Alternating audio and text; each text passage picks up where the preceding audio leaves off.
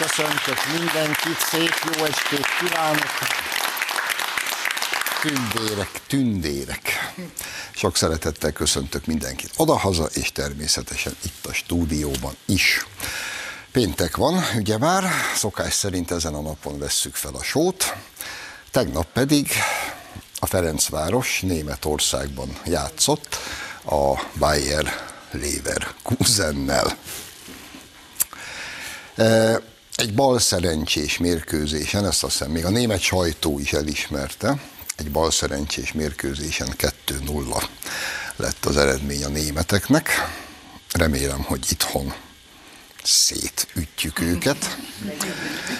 És ennek különösképpen az én reményemnek sok egyéb mellett az az oka, amit a Németországba tartó Ferencvárosi szurkolókkal művelt a német rendőrség. Szóval azért tisztelt hölgyek és urak, ugye mi elvileg ezzel a festői Németországgal egy unióban vagyunk, egy katonai szövetségben vagyunk, sőt elvileg mi szeretjük egymást.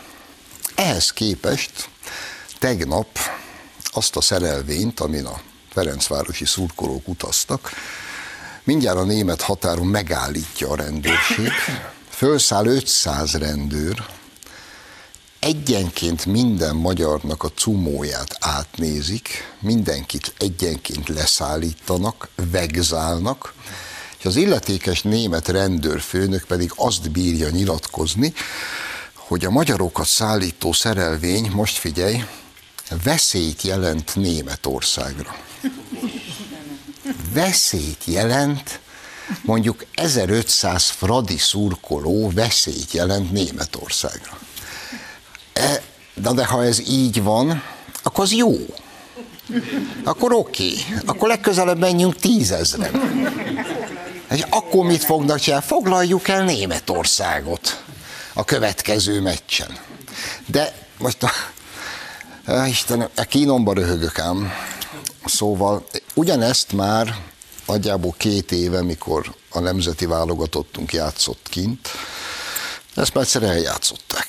Halálba vegzálták a szurkolóinkat, semmiért, ok nélkül, és talán emlékeznek, miközben ment a magyar himnusz a meccs előtt, hát hogy valahogy félrenéztek a biztonsági személyzet, csak azért, hogy az a szivárvány zászlós budi be tudjon rohanni, és ott demonstráljon, miközben a himnuszunk szól, emberek. Ezt is megengedték maguknak. Most meg ezt.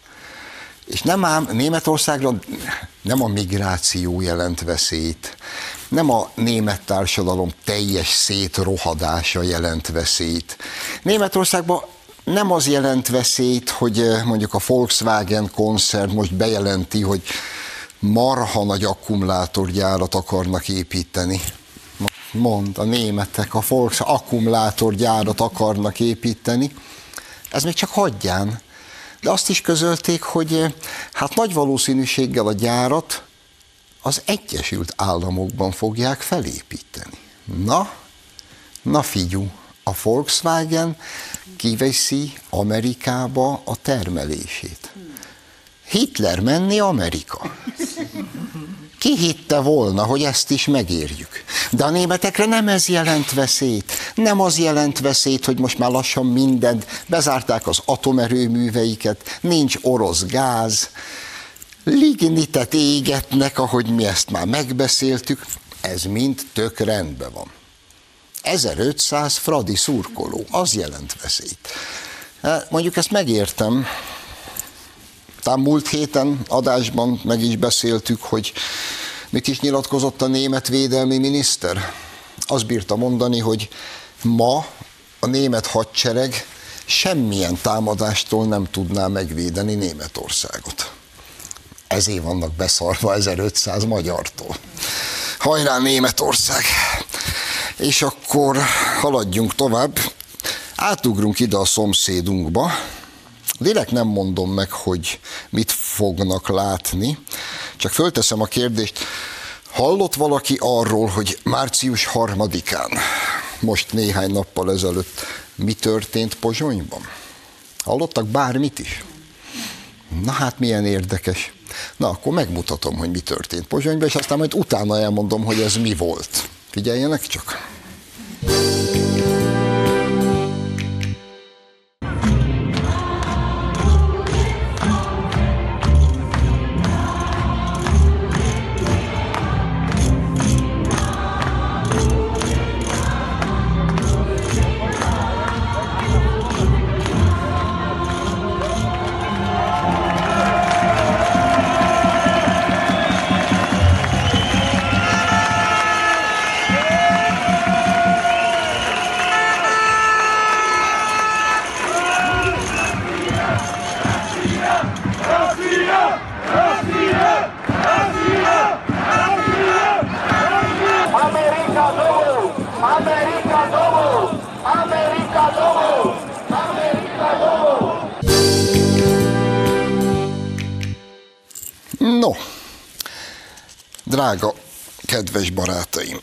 helyzet a következő.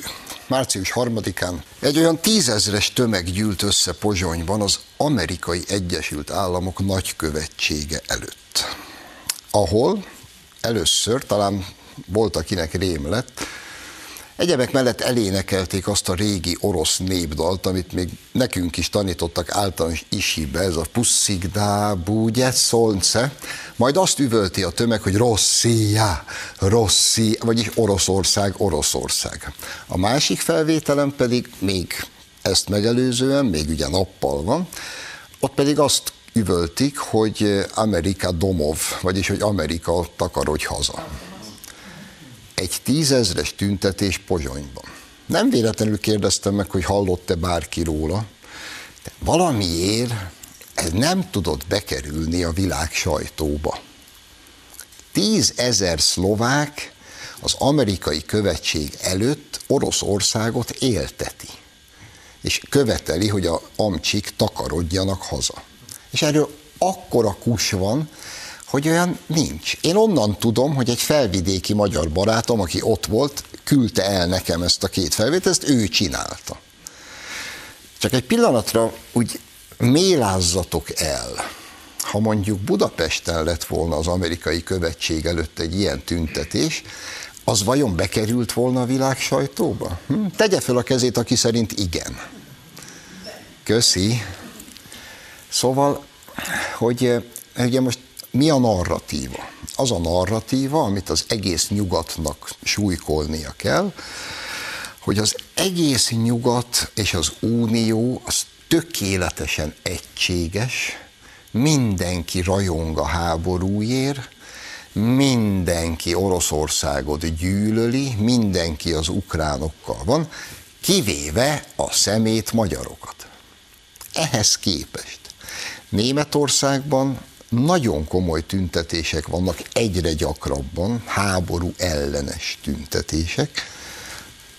A szlovákok meg kiugrottak a követség elé ezzel a kis néhány mondani valóval. És ez egyébként jó, mert eh, el lehet ezt sokáig hallgatni, meg úgy lehet csinálni, mintha ez nem lenne, de azért eh, a törvény szövedéke mindig fölfeslik valahol, írja József Attila az eszméletben. Igen, az igazság előbb-utóbb kiderül. Most is ki fog derülni. És én nem tudom hova tenni a szlovákok ezen tüntetését, nem is akarom, de hogy ezek szerint, és ahogy ez a felvidéki barátom írta, a szlovák társadalom nagyjából fele-fele arányban mélységesen megosztott ebben a kérdésben, és a szlovákok minimum fele Oroszországgal van. És a háború ellen. Azért ezt jó, ha tudjuk. Maradunk Európában, átugrunk a festői Franciaországba. Történt ugyanis, hogy egy francia lap egy nagyon hosszú és komoly írást tett közzé, ami arról szól, hogy a franciák egyre jobban félnek a saját hazájukban, és egyre többen hagyják el Franciaországot. Egy nemrég készült felmérés szerint olvasható, az emberek 67%-a érzi úgy, hogy fél a saját szülőföldjén. A franciák 15%-a állította, hogy az elmúlt két évben agresszió, utcai lopás vagy betörés áldozata lett, míg 30%-uk nyilatkozott úgy, hogy legalább egy közeli hozzátartozója lett bűncselekmény áldozata. És nyilván, hogy a izlandi bálnavadászok vegzálják a franciákat, és követik el ezeket a bűncselekményeket. Nyilván nem a migránsok, de mindezek következtében a franciák a legóvatosabb becslések szerint 2022. januárjában több mint 1,6 millió francia állampolgár ment külföldre. De az illetékes miniszter azt nyilatkozta, hogy szerinte ez a szám jóval magasabb, közelebb lehet a két és fél millióhoz, mert nem minden külföldön élő személy regisztrálja és jelenti be, hogy távozott. Két és fél millió francia lelépett, mert nem érzi magát biztonságban. És most jön az igazi meglepetés, az a bizonyos Bulvár Voltaire nevű francia hírportál, ennek a felmérésnek a kapcsán azt is megnézte, hogy hova mennek a franciák. A nyugdíjas korú idősebb franciák, akik elhagyják a szülőföldjüket, azok többnyire Portugáliát választják. A fiatal családos franciák, akik elhagyják szülőföldjüket, Csehországot és Magyarországot hoppá, hoppá, ezt a szemét, náci, fasiszta Magyarországot. És három itt élő francia családot szólaltat meg a francia portál, akik elmondják, hogy ez valami csoda. A világ legbiztonságosabb, nyugodtabb, békésebb helyén élnek. A gyerekeik zseniális iskolába járnak. Mindent az ég világon, ami Franciaországban van, itt is megkapják, csak olcsóbban. És nincs az az Isten, hogy haza akarnának mostanába menni. És mikor ezt az készültem az adásra, és este elmondtam a feleségemnek, hogy többek között ez az egyik hír, amivel fogok foglalkozni, és elmeséli nekem a feleségem, hogy azt képzeljem el, egy gimnáziumi osztálytárs nője, aki gimnázium után francia szakon végzett az egyetemen, és egy ilyen francia tanulmány út során egy franciával megismerkedett, szerelem, hozzáment feleségül, és már 30 éve házasok, van három felnőtt korú lányuk, a férje sült francia. És most hívta fel őt ez a volt osztálytárs, hogy csak hogy bejelentse, hogy a francia férje közölte, hogy elég volt, költözünk Magyarországra. Mind a három gyerekkel, a gyerekek ugye perfekt magyarok az anyjuk miatt, már mindegyiknek van munkája, és a francia férj követelte, hogy költözzenek el Franciaországból. Na, hát csak úgy gondoltam, hogy ezt is jó, ha tudjuk. Van ám másfajta migráció is.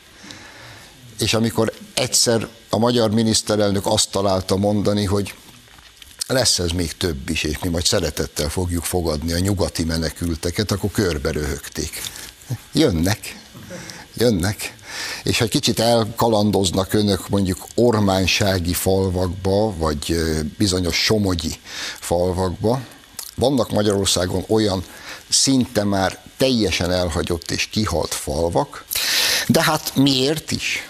Mi elől is menekülnek?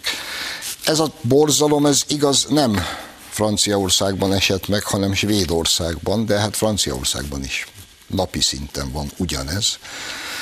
Svédországban most egy migráns, egy 35 éves muszlim, egy 10 éves kislányt szúrt hasba, majd a torkát is elvágta, miközben azt ismételgette, hogy Allahu Akbar, majd a kislány segítségére siető nagymamát is életveszélyesen megsebesítette. Svédország. Göteborg, vagy ahogy ők mondják, Göteborg. Egyszerű, vidám hétköznapok. És tudják, hogy mi a legmegdöbbentőbb ebben az egész történetben? mert ezt már lassan az ember megszokja, ha már, ha ezt meg lehet szokni. Svéd rendőrség következőt mondja. Ugye elfogták, em, emberülési kísérletként kezelik az ügyet, nem terrorizmus, hát hogy is lenne az? Majd egy hét múlva ki fogják találni, hogy szegénynek súlyos pszichés problémái vannak. De azt mondták, hogy tavaly már a migráns elkövetett egy bűncselekményt, de akkor elengedték, most figyelj, mert látható előrelépést tapasztaltak az életvitelében. Hát nem cukorbogarak. A kicsi Ali. És úgy látta a svéd rendőrség, hogy nincs itt semmi látnivaló. Hát eh, Ali életvitelében olyan, olyan minden úgy rendben van hirtelen. Majd eltelik egy év, és Ali egy tíz éves gyereket hasba szúr az utcán. Tudják, mi az én határozott meggyőződésem? A szír migráns mellett az illetékes rendőröket is börtönbe kéne csukni. Azt gondolom. Meg úgy amúgy az egész né- svéd kormányt is el kéne zavarni az anyjába. Hogy egész egyszerűen, hogy hogy semminek nincs semmi következménye, és azért is csipom ezeket a svédeket, meg a finneket, ugye most mindkét országba parlamenti küldöttség ment, hogy hát megdumáljuk velük, hogy hát mi értjük, hogy ők szeretnének NATO tagok lenni. Itt jegyzem meg zárójelben, egy normális világban ez föl se vetődne. Sem a két érintett országban, sem a NATO-ban, hogy most őket vegyük föl. Mert egy normális világban nincs erre szükség, és egy normális világban a semlegesség az egy nagyon nagy érték. És újabb zárójelbe jegyzem meg, roppant kíváncsi vagyok, hogy az osztrákok mikor fogják bejelenteni, hogy már ők inkább föladnák a semlegességüket, és szeretnének belépni a NATO-ba. És akkor majd megint ugye jövünk mi, mert ez az az Ausztria, amelyik ezt a bizonyos Ferencvárosi szurkolókat szállító vonatot eleve be se engedték Ausztria területére, Csehország fele kellett kerülni. Az osztrák sógorok nem engedik be a vonatot, ami magyar szurkolók vannak. Majdnem mondtam valamit, de visszanyeltem. Úri ember maradok. No szóval, svédek, finnek szeretnének belépni, erre szükség van minden NATO tagállam jóváhagyására. Egy magyar küldöttség kiment, hogy hát legalább azt dumcsizzuk meg velük, hogy ha most szeretnék, hogy támogassuk őket, akkor megtennék-e azt a szívességet, hogy nem hazudoznak rólunk össze-vissza reggeltől estig, nem gyalázzák a kormányt, nem gyalázzák Magyarországot, hanem mondjuk egy kicsit visszafogják magukat. És az egészet csak azért hozom ide, mert mint csebben a tenger, ebben a történetben, amit most elmondok a végére, minden benne van.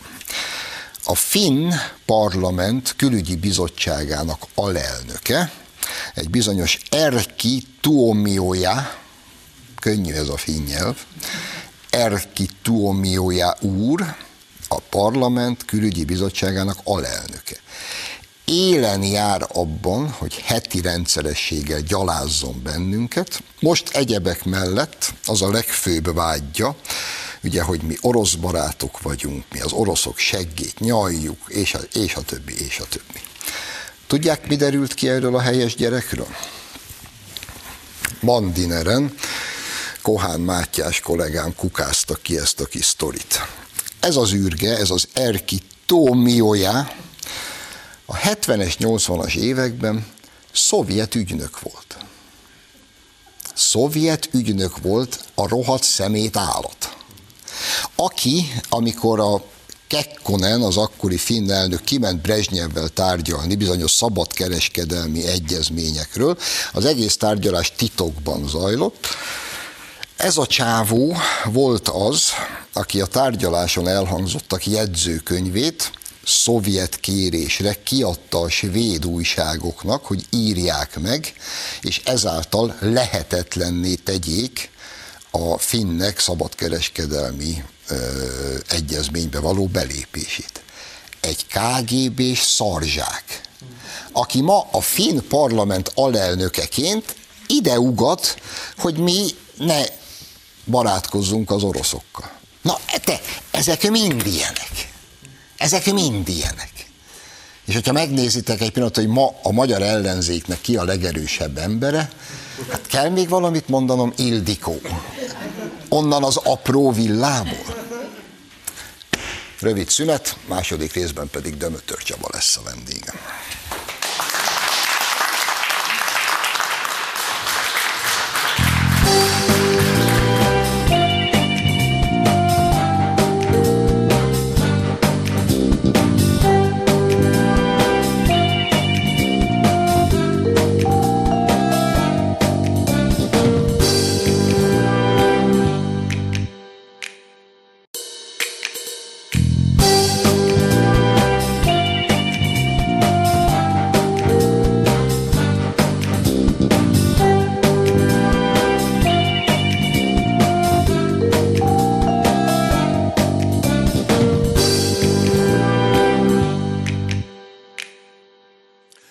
Folytatjuk az adást, vendégem tehát a stúdióban Dömötör Csaba, parlamenti államtitkár. Szerbusz Csaba, köszönöm.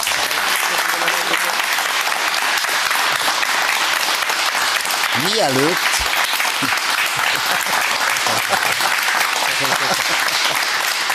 majdnem, majdnem standing ovation.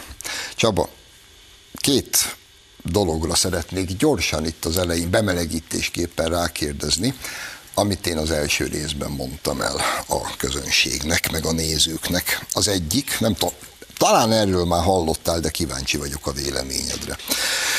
Van ez a bizonyos Erki Tuomioja, ha jól mondom a nevét finnül, úr, aki a Finn Parlament külügyi bizottságának az alelnöke, és élen jár abban, hogy hetente kicsit gyalázza a magyar kormányt, meg Magyarországot. Ő elsősorban azért, mert mi orosz barátok vagyunk, és Putyin pincsiei. Na most Kohán Matyi a Mandinerről kikukázta erről az emberről. Ez a 70-es, 80-as években, hát gyakorlatilag szovjet ügynökként ő volt az, aki a titkos Kekkonen Brezsnyev találkozót, ami a szabadkeres, Finnország szabadkereskedelmi egyezménybe való belépéséről szólt. Kvázi oda ment a finn elnök és engedélyt kért a Szovjetuniótól, hogy ezt Finnország hagy tegye meg. És a szovjet, tehát a Brezsnyev azt mondta, hogy rendben van, majd megkérte a ügynökét, a Szovjetunió, hogy a titkos tárgyalás jegyzőkönyvét adja oda a svéd sajtónak, akik az egészet leírták, és így lehetetlen helyzetbe hozták a finn elnököt, és nem történt meg a belépés. Ez az ember ma ide ugat, hogy mi az oroszok pincsiei vagyunk. Mondjál már erről pár mondatot. Mert nehéz, nem... nehéz. Hát kezdődik ott a probléma, hogy nem tudnám kiejteni a nevét helyesen. Nem olvastam ezt a történetet, de érdemes abból a szempontból komolyan venni, hogy naponta heti, napi rendszerességgel kapunk ilyen vádakat, és egy idő után azért fárasztó. Most abba bele sem menjünk, hogy azért szoktak minket pincsizni, mert hogy a miniszterelnök tárgyal az orosz elnökkel is, miközben ezt más európai vezetők is megteszik. Egy másik vonatkozása ennek az ügynek az az, hogy azért az megdöbbentett, amikor ez a delegáció elutazott Finnországba és Svédországba, akkor volt olyan, aki azt mondja, hogy nincs miről tárgyalni. Hát mi sohasem úgy állunk a tárgyalásokhoz, hogyha bármi felvetődik, akár a magyar demokráciával kapcsolatban, akár bármelyik törvényel kapcsolatban, hogy nincs miről tárgyalnunk. Tehát az a típusú gőg, az a típusú lenézés, az a típusú másodosztályú tagnak tekintés, amit az elmúlt években érezhettünk, az ezekből a nyilatkozatokból is látszik. Úgyhogy egy ponton túl az ember úgy van vele, hogy most már elég. Mindenkinek megadjuk a tiszteletet, de ugyanezt a tiszteletet elvárjuk másoktól is. Főleg akkor, hogyha azt kérik, hogy támogassuk őket valamiben, mondjuk a NATO csatlakozás kérdésében. Hát az nem titok, hogy azért volt vita erről a frakcióban, egyrészt van ennek egy biztonsági vonatkozása is, hogyan befolyásolja a NATO jövőjét, meg a közös biztonságunkat, hogyha bővül, mert a bővülés kérdése mégiscsak egy vitapont Oroszország és a NATO között, és ami épp ennyire fontos, azért olyan sértegetés cunamit kaptunk a skandináv országokból, méltatlan és megalapozatlan sértegetés cunamit, hasonlítgatásokat a második világháborús vezetőkhöz, csak egyet mondok, hogy azért az embernek nehéz volt megállnia, hogy a saját hivatali szerepéből kilépve nem mondjon valamilyen ízesebbet vagy szenvedélyesebbet. Úgyhogy legalább annyira vegyék komolyan ezt a dolgot, hogyha vannak felvetéseink, akkor meghallgatnak minket aztán a szavazást majd meglátjuk. És pusztán annyit tennék hozzá, hogy ha már mondjuk a finnek minket Putyin pincsiznek, legalább találjanak valakit, aki nem volt szovjet ügynök. Igen, igen. Nem nagy kérés. Nem, Vagy remély, reméljük, hogy nem nagy kérés. Igen. No, a másik, amiről abban meg teljesen biztos vagyok, hogy fogalmat sincs róla. Én itt nem mutattam felvételeket az első részben. Te tudod, hogy március harmadikán mi történt Pozsonyban? Nem. Nem tudod. Nem csodálom. Ugye? Öt nappal volt tudni nap előtt, hogy ez valószínűleg nem válasz. Egy eh, vak hang nem jelent meg róla semmelyik médiában, nyugaton, sem itt Közép-Európában, de még a magyarban sem. Az történt, Csaba, és még egyszer mondom, én itt felvételeket mutattam be, ugyanis egy felvidéki magyar barátom, aki jelen volt ezen az eseményen, és felvételeket készített, ő küldte el nekem. Pozsonyban az Egyesült Államok nagykövetsége előtt nagyjából tízezer ember összegyűlt, orosz népdalt énekeltek, majd Rosszia, Rosszia, vagyis Oroszország, Oroszország üvöltéssel fogalmazták meg véleményüket, hogy kinek a pártján állnak. Meg volt egy másik skandálás, és itt láthatod egyébként, itt épp gyülekezik a tömeg, amikor meg azt üvöltötték, hogy Amerika Damov, vagyis hogy Amerika takarodj haza. Te szerinted, ha Budapesten lett volna egy ilyen, az bekerült volna a világ sajtóba? Hát nagyon érdekes kérdés, nem csak emiatt nem láttam ezt a tüntetést, hát lehet, hogy nem véletlen, hogy ahhoz képest, hogy az egyes országokban mit gondol a társadalom mondjuk a béke háború kérdéséről, ahhoz képest az jó pár kormány teljesen más politikát folytat. Szeretném mindenkinek felhívni a figyelmét arra, hogy a század vég évente más uniós országokban is végez méréseket, kutatásokat, most éppen a háború kérdéséről is. És megdöbbentő az a különbség, ami a kormányzati döntések között, illetve az ottani társadalom véleménye között van. Mondjuk a szankciók ügyében, mondjuk a, a háborúhoz való viszony ügyében. Tehát szokták, szokták lesajnálni külföldi sajtóban is, meg a baloldal részéről is a párbeszéd különböző eszközeit, konzultációt, népszavazási kezdeményezéseket akár, de mindig felhívja a figyelmünket ez a pár mérés arra, hogy máshol a párbeszédnek ezek az intézményei hiányoznak olyan fajsúlyos kérdésekben, mint a háború. És ennek nagyon súlyos következményei vannak. Hát meg kell nézni például az Európai Parlament pár nappal ezelőtti határozatát, mint hogyha egy számítógépes játék lenne, nemes egyszerűséggel azt követelik, hogy mindenki küldjön katonákat, fegyverek, katonát, bocsánat, még egyelőre nem, de fegyvereket, vadászgépeket, rakétarendszereket, lőszereket, tankokat, ott van egy, egy hosszú felsorolás. Mint hogyha az egész nem valóságos harci helyzet lenne. És amikor ilyen nagy szakadék van, az állampolgárok elvárása, igényei, véleménye, illetve kormányzati, illetve brüsszeli döntések között, akkor annak előbb-utóbb lesznek ilyen kisülési pontjai, ilyen típusú tüntetések. No, és azért menet közben, ne haragudj, de erre is hagy kérdezzek rá, hogy neked mi a véleményed arról, hogy a német rendőrség megállítja a magyar szurkolókat szállító vonatot a határon, 500 rendőr oda megy, halálba vegzálja a magyarokat, szétszedik a táskáikat, egyenként leszállítják őket, majd a német rendőrfőnök azt a nyilatkozatot bírja, ezt a mondatot kimeri ejteni a száján, hogy a magyarokat szállító vonat veszélyt jelentett uh-huh. Németországra. Tehát, Figyelemre méltó alaposság, csak hát erre a típusú alaposságra nem emlékszünk 2015-ből és 16-ból, amikor nem tudjuk egész pontosan honnan, de százezrek érkeztek, nem kevés esetben hamisított papírokkal Európába, egyébként leginkább Németországba. Ott nem volt az az alaposság, úgyhogy én pár mondat erejéig foglalkoztam ezzel, és azt a kérdést tettem fel, hogy a 2015-ben is ilyen alaposak voltak, tehát leszállították őket a vonatról, átkutatták őket egyenként, vagy akkor elég volt a Willkommen tábla? Mert én csak a Willkommen táblákról, táblákra emlékszem, és hogyha azt mondanák, hogy vannak, lehetnek veszélyes elemek a Németországba érkezők között, vagy veszélyes emberek, akkor ha valahol a migráció kapcsán azt aztán sokszorosan elmondhatjuk, mert jó pár olyan ember, aki akkor érkezett Németországba, utána erőszakos cselekedeteket követett el, tehát a kettős mérce szót annyiszor mondtuk már, hogy már közhely számba megy, de ilyenkor az az embernek az érzés, hogy azért csinálják meg ezt velünk, úgy érzik, hogy, hogy megtehetik.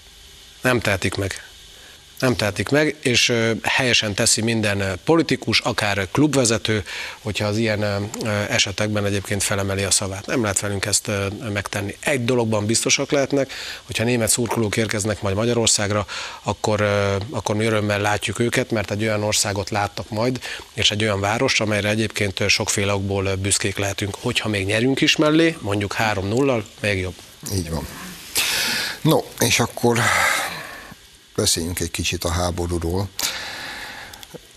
Nem tudom, hogy önök hogy voltak vele, de most, amikor a minap a magyar miniszterelnök a szokásos rádió interjújában kimondta azt a mondatot, ami így szólt, hogy soha még ennyire közel nem álltunk a harmadik világháborúhoz. Hát én bevallom férfiasan, hogy én, nekem összeszűkült a gyomrom. Mire te milyen jeleit látod annak, hogy, hogy ennyire közel még nem álltunk ehhez? Hát egyrészt, hogyha megnézzük, hogy egy évvel ezelőtt milyen felajánlások voltak, és most milyen felajánlások vannak, akkor óriási a különbség. Hát emlékszem arra, amikor Németország arról beszélt, hogy tört, az elmúlt évtizedek tapasztalatai is azt mondatják velük, hogy most csak védőfelszereléseket küldenének, sisakokat. Aztán már nyáron óriási összeget különítettek el, hogy aztán most arra már tankok küldéséről legyen szó. A más nagy országok is sok mindent felajánlottak. Nagy-Britanniában is arról megy a vita, hogy akkor milyen vadászgépet küldjenek ők.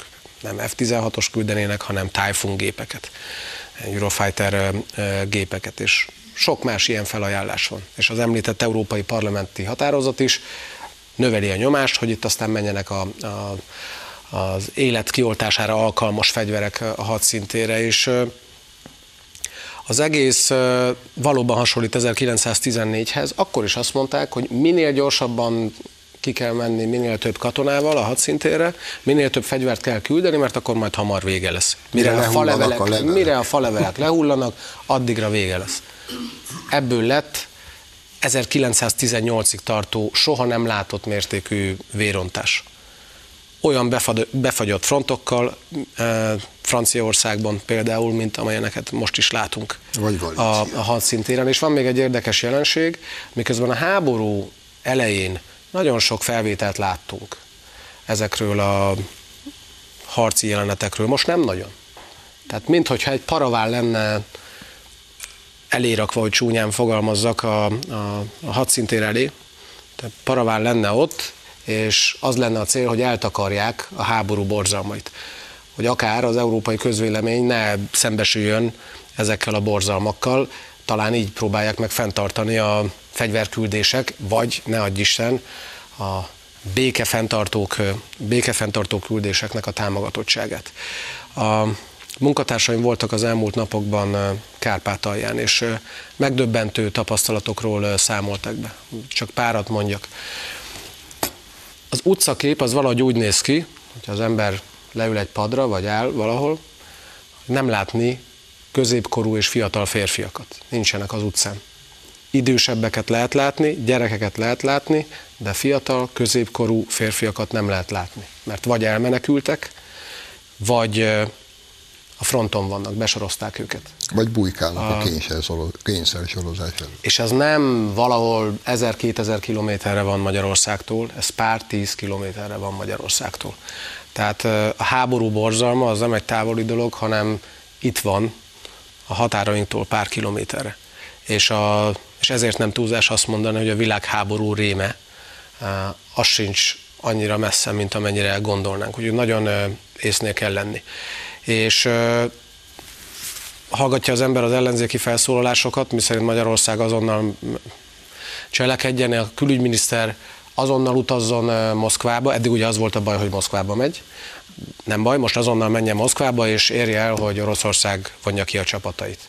Magyarország nincsen abban a súlycsoportban, hogy egymaga ilyet el tudjon érni. Önmagában is aránytévesztés, talán nem is gondolják komolyan. De az, hogy szükség van azonnal egy béketárgyalásra, azt mondjuk, és azt minden erőnkkel képviselni fogjuk. Sajnos a mainstream, a fősodorbeli álláspont az még nem ez. Az Európai Parlament állásfoglalásai mindig irányadóak. Hetente, pár hetente elfogadnak nyilatkozatokat, és azok, azok súlyosok egyelőre. Tehát túl sok okunk nincs a bizakodásra, ezért is jó egyébként, hogy a honvédség sokat erősödött az elmúlt években. Békét szeretnénk, de azt az erőt fenn kell tartanunk, és meg kell erősítenünk magunkat, hogyha szükség van rá, akkor képesek legyünk megvédeni magunkat. Egy dolgot még tegyünk hozzá a fegyver küldéseken kívül, amelyek egyre nagyobb léptékűek, ahogy te is mondtad, és egyre pusztítóbb fegyverekről beszélünk.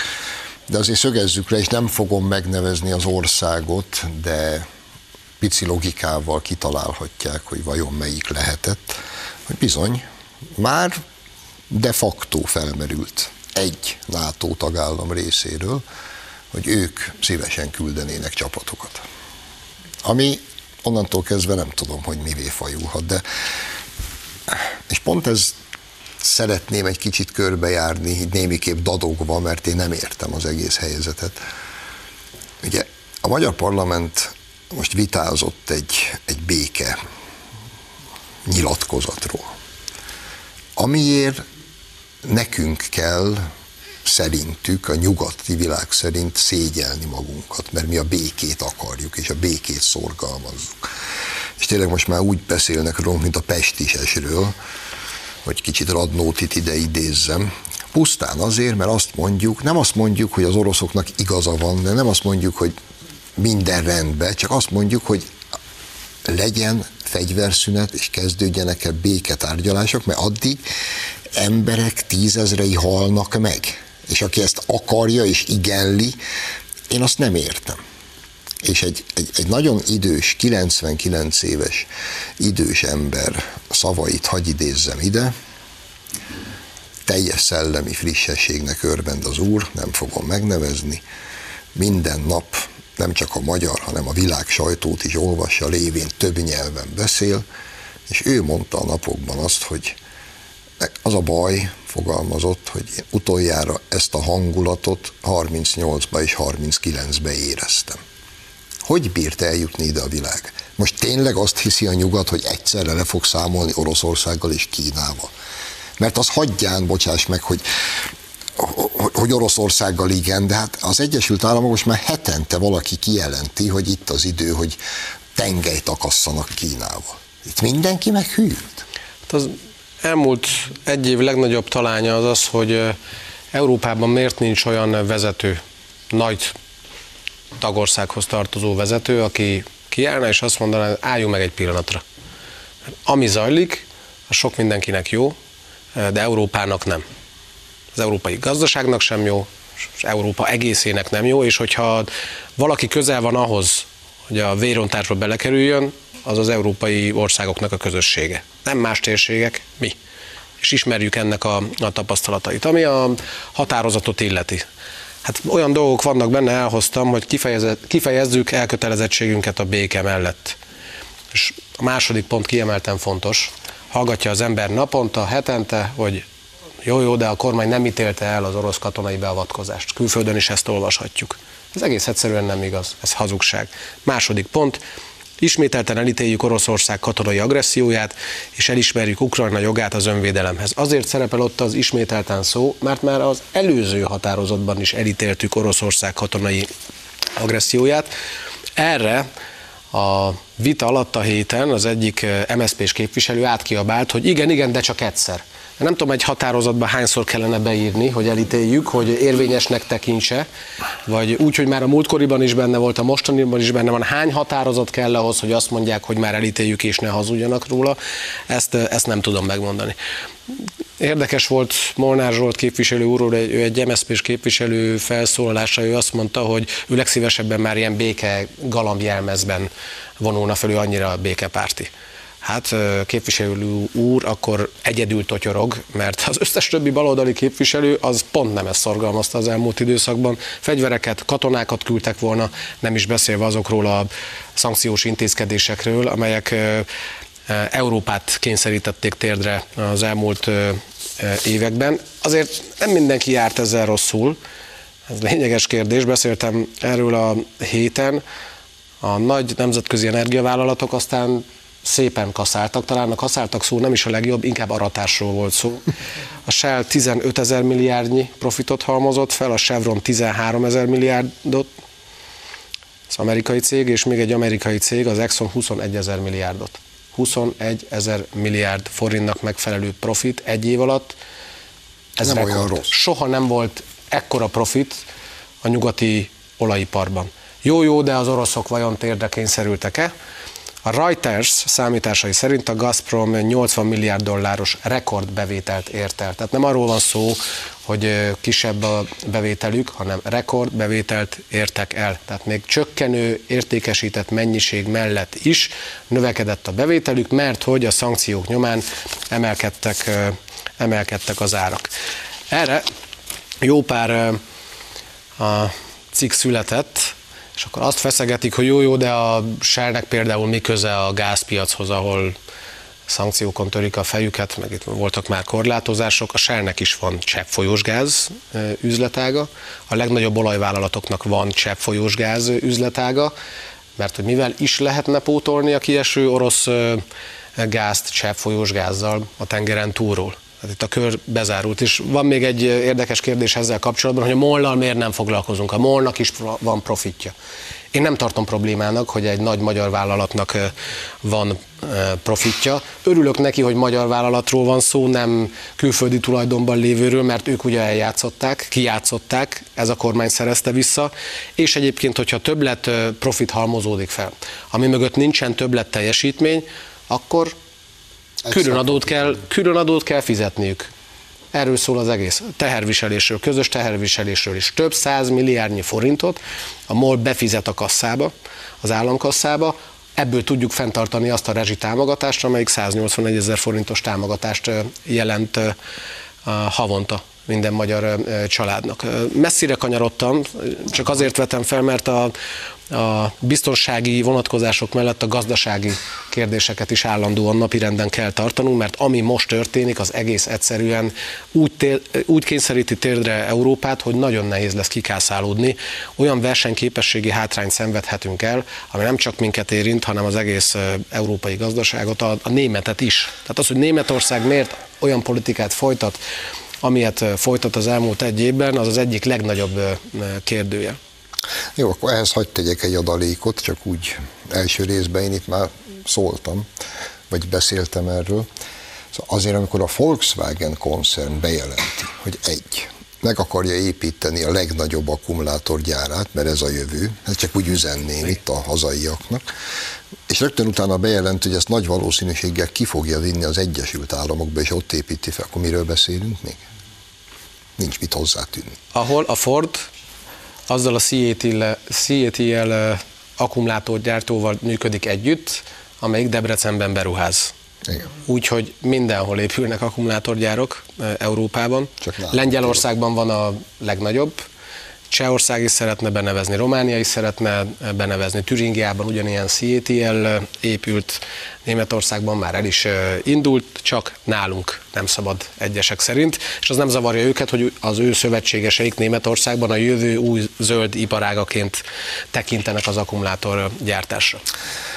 Egy nagyon szűk egy perc, de muszáj ide hoznom. Csaba, te úgy szoktad megölelni a nőket, hogy lefogod és hátra szorítod a kezüket, miközben lihegsz a nyakukba?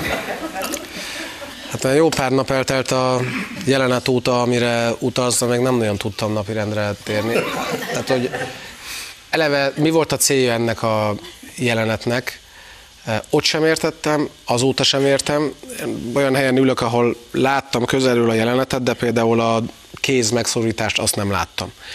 És amióta azt is tudom az érintett képviselő asszonytól, hogy ezt előre eltervezték, azóta főleg össze vagyok zavarodva. De én nem, nem viccelném el ezt a történetet, azért nem, mert a helyzet abszurditása mégiscsak előáll, mert család közben ott ült a, a páholyban, tehát úgy előre eltervezni egy ilyen jelenetet, hogy a, a család ezt végignézi, azt nem tudom hova tenni, és csak halkan teszem fel a kérdést, ha bármelyikünk a kormánypártok soraiból egy ilyen jelenetben részt vesz, akár a nyilvánosságban, akár nem a nyilvánosságban, akkor mi történt volna? Az összes létező jog, jogvédő szervezet tiltakozott volna, a MeToo felirat az már ott, ott virítana a, a házaink, lakásaink előtt. Köszönöm, hogy itt voltál. Önöknek köszönjük a megtisztelő figyelmet. Jövő héten a szokott időben várjuk Önöket, addig is minden jót kívánok. Viszontlátásra.